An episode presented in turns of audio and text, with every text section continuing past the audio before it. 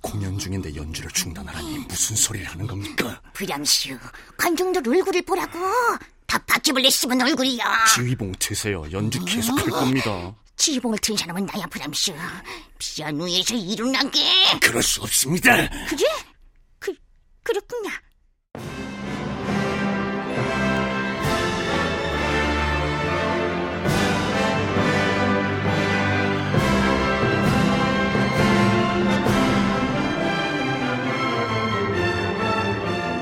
클래식 인간극장 브람스 다섯 번째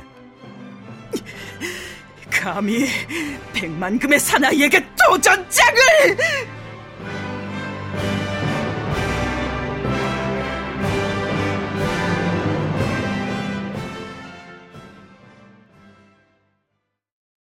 난 당신처럼 무례한 지휘자는 본 적이 없어. 음, 브람슈, 난 당신처럼 형편없는 연주자는 본 적이 없죠. 뭐? 이유가 뭐야? 도대체 이유가 뭡니까? 날 무대에서 끌어내려야만 했던 이유! 1860년대 초반 브람스는 공연 중에 지휘자에 의해서 피아노 연주가 중단되는 수모를 겪었다. 20대 후반의 브람스가 함부르크에서 한참 열정적으로 음악 활동을 할 때였다. 남의 작품을 붙여넣기 하는 주제에 붙여넣기라니. 내가 다른 작곡가의 작품을 복사해서 붙여넣기, 복사해서 붙여넣기, 복붙, 복붙 그랬다는 겁니까? 이 세레나드는 괴물이야. 어설픈 표절로 탄생한 변종이라 큐. 괴상망측한 도련변. 이건 나만의 세레나데야. 어머 세상에 나오지 말아주게 하는 곡이지. 당신, 나한테 왜 이러는 거야? 큰거 말인가. 당신은 나한테 근거 없는 모욕감을 줬어. 그거야.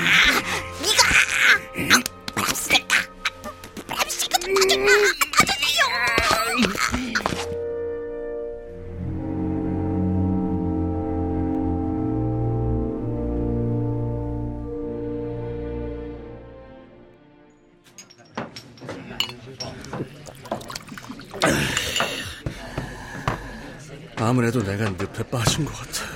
내가 보기엔 말이야. 슈만이 널 고전주의 음악을 계승할 수 있는 베토벤의 후계자로 떠받들었잖아. 그래서 네가 그들의 표적이 된 거야. 그들? 당시 클래식 음악계는 자 관계자 입을 통해 들어보자. 아, 네, 관계자입니다. 어, 당시 이 유럽의 클래식 음악계는요, 아, 두 파로 나누어져 있었거든요. 에, 아시죠? 아, 그 브람스를 중심으로다가 베토벤, 모차르트 그리고 아시죠? 하이든과 같은 고전 음악을 계승하는 악파하고 어, 그리고 리스트의 영향을 받은 신독일 악파라고요. 어, 개혁과 변화를 모토로 아시죠? 새롭고 실험적인 음악을 추구하는 파벌이 있었어요. 어, 그 신독일 악파의 대표 주자가 바그너, 반대파의 대표가 슈만. 아, 서로 으르렁거렸는데, 이, 아시죠? 그 슈만이 사망하면서 브람스는 아시죠? 그 본인 의사와는 상관없이 아시죠, 아시죠? 그 슈만의 자리를 대신하게 됐던 거죠. 아시죠? 자연스럽게 아시죠? 신독일 악파의 공격 대상 1호가 됐던 브람스.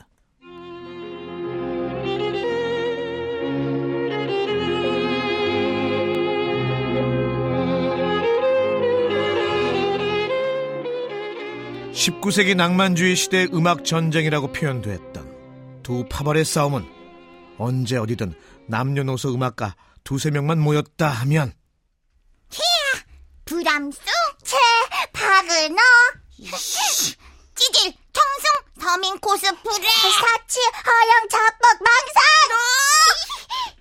브람스와 바그너를 주제로 아시죠? 말싸움을 시작했고.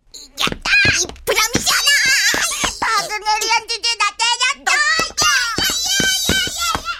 브람스를 추종하는 브람시안, 바그너를 옹호하는 바그네리안으로 서로의 정체성을 내세웠다.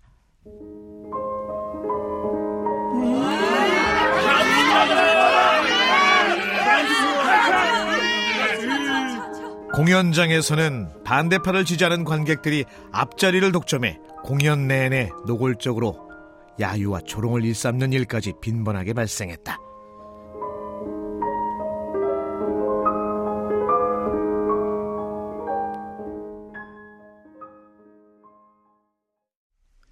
바그너는 1813년생이야. 나보다 20살이나 많은 음악계 대선배라고. 그래.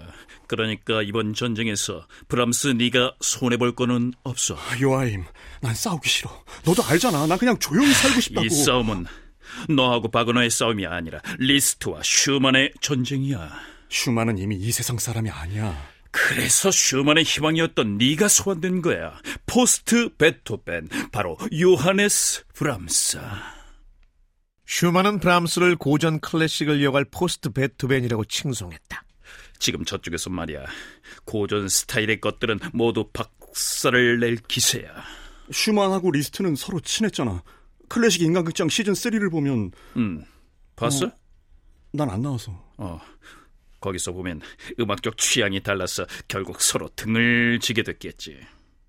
다음은 낭만주의 시대의 음악 전쟁과 관련된 브람스의 이야기다.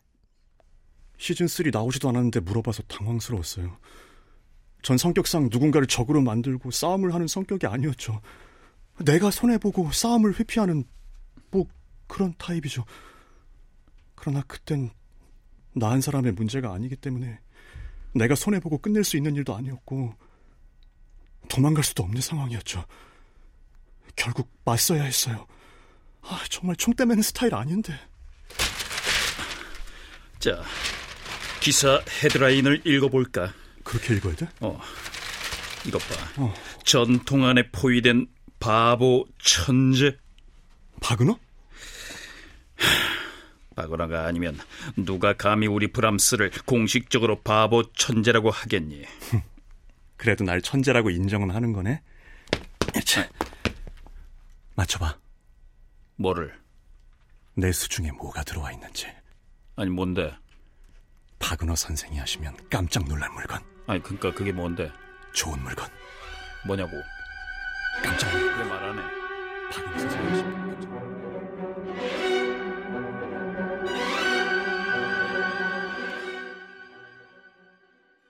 독신으로 살았던 브람스에게는 남다른 다양한 취미가 있었다. 그 중에 어, 저 부탁드립니다. 왜래? 저기 벽에 붙어 있는 아이유 사인 있잖아요. 어. 저 주시면 제 사인 100장 해드릴게요. 아니 내가 왜? 예? 아니 내가 왜 그걸 줘야 돼? 주세요. 안 돼. 아이유 사인. 야 아이유인데 그래도. 모차르트, 슈베르트, 베토벤 같은 유명인의 자필 서명이나 편지 또 악보를 수집했던 브람스. 야, 아니, 아니, 이럴 수가, 야, 뭐야, 박은호 시장이 맞잖아. 난 진품만 거래. 아 이, 좋아 죽겠네. 아, 박은호의 연애 편지라니. 요, 브람시오 요 녀석. 아이, 좋아 죽겠네. 브람스와 한 배를 타고 있었던 영향력 있는 음악 평론가 한슬릭. 아, 그, 박은호가 패션 디자이너 골드 받과, 뭐, 그렇고 그런 샤이라는 풍문은 있었지. 자, 여기 증거. 난 바그너가 비주얼에 비해 여자들한테 왜 그렇게 인기가 있나 했는데 비결은 연애 편지였어. 야, 이 어떻게 박은호가 쓴 연애 편지를, 아, 이걸 어떻게 구한 거야? 그건 내 영업 비밀이고. 아이, 알았어. 자, 이 편지는 내가 총알로 쏜다. 물론이지. 하, 브람스. 이 편지면 바거너가 제대로 한 방, 아니 세 방도 먹겠는데. 빵이야, 빵이야, 빵이야. 언제 왔어?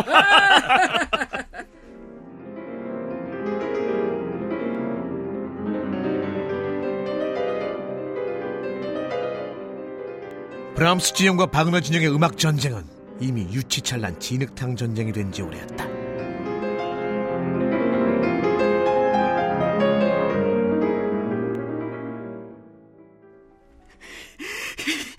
한슬릭한테 내 연애 편지를 넘긴 놈이 브람스라고? 1813년 독일 라이프치히에서 태어난 바그너는 심각한 척 폼 잡는 진지한 왕자인 줄 알았더니 겨우 시궁창이나 쑤시고 다니는 쥐새끼였잖아.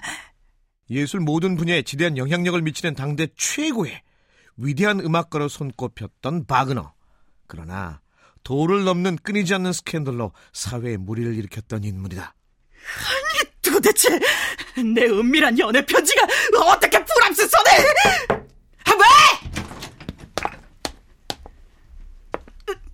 트리스탄과 이졸데 빈 공연이 취소됐습니다. 트리스탄과 이졸데는 바그너가 6년 동안의 공백 끝에 완성한 오페라로 연애 스토리의 정석을 보여줬다고 평가되는 작품이다.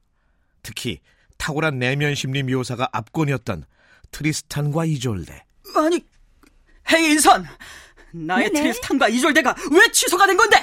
저기 점점점 선생님이 점점 저 쉼표 골드박 디자이너 점점점 러브레터 있잖아요. 아, 점점점 그러니까 내 점점점. 연애하고 트리스탄 이졸데가 뭔 상관인데? 관객들이 더 이상 바그너의 사랑은 믿을 수가 없다고 점점점점 예매표를 다 환불한다고 점점점점점점점 감히 감히 백만금의 사나이에게 도전장을 던지다니 점점점 당시 언론과 팬들은 바그너를 백만금의 사나이 따옴표, 천년의 인간 따옴표, 희대의 슈퍼스타 따옴표라고 불렀다. 점점점 뒷조사 전문 탐정 불러 알겠습니다. 점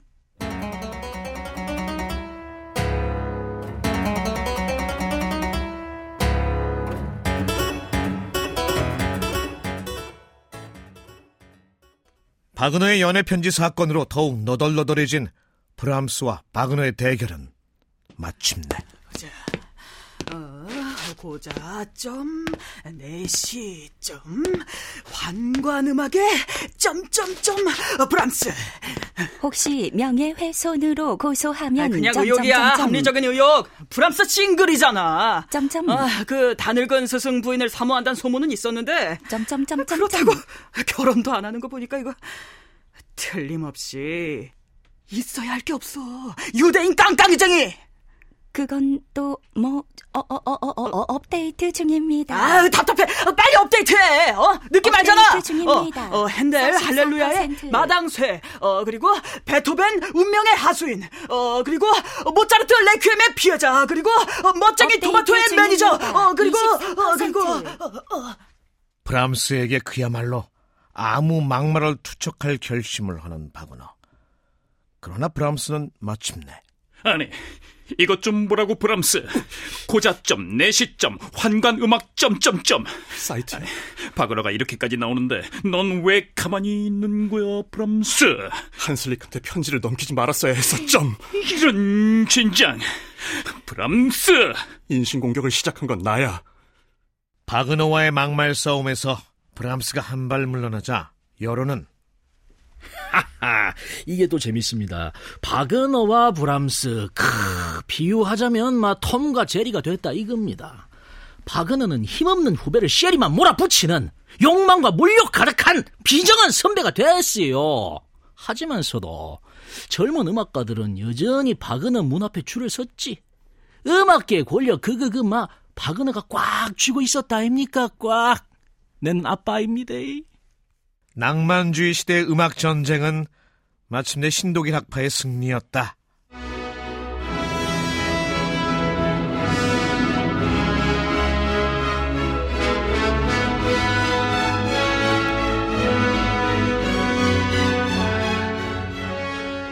마침내 1883년 2월 13일 바그너가 사망하자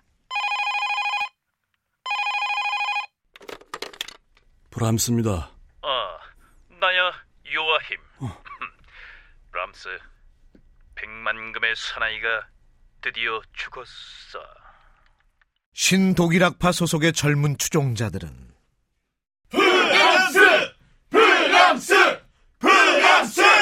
대세가 브람스에게 기울자 브람스를 지지했고 한동안 브람스가 음악계를 주도한다. 특히 바그너를 추종했던 구스타프 말러는 어, 어서 오게 말러. 오늘이 그날인가? 아우, 브람스 오늘도 아름다우십니다. 오늘이 그날입니다. 브람스의 말동무가 되어줌으로써 1897년 빌피라모닉 오케스트라 상임 지휘자가 되었다는 스캔들에 시달렸다. 브람스와 바그너를 중심으로 말도 많고 탈도 많았던 낭만 시대의 음악 전쟁은 시간이 흐르면서 승자 없는 전쟁으로 끝이 난다.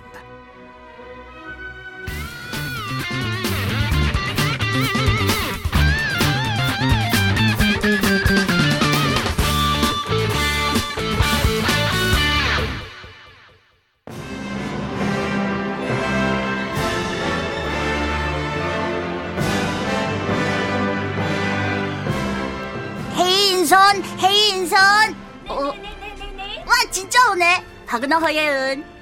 요아임 캐릭터 잘못 잡았어. 후회되는군. 박영재. 빵야, 빵야, 빵야. 구스타프 말러, 김다운.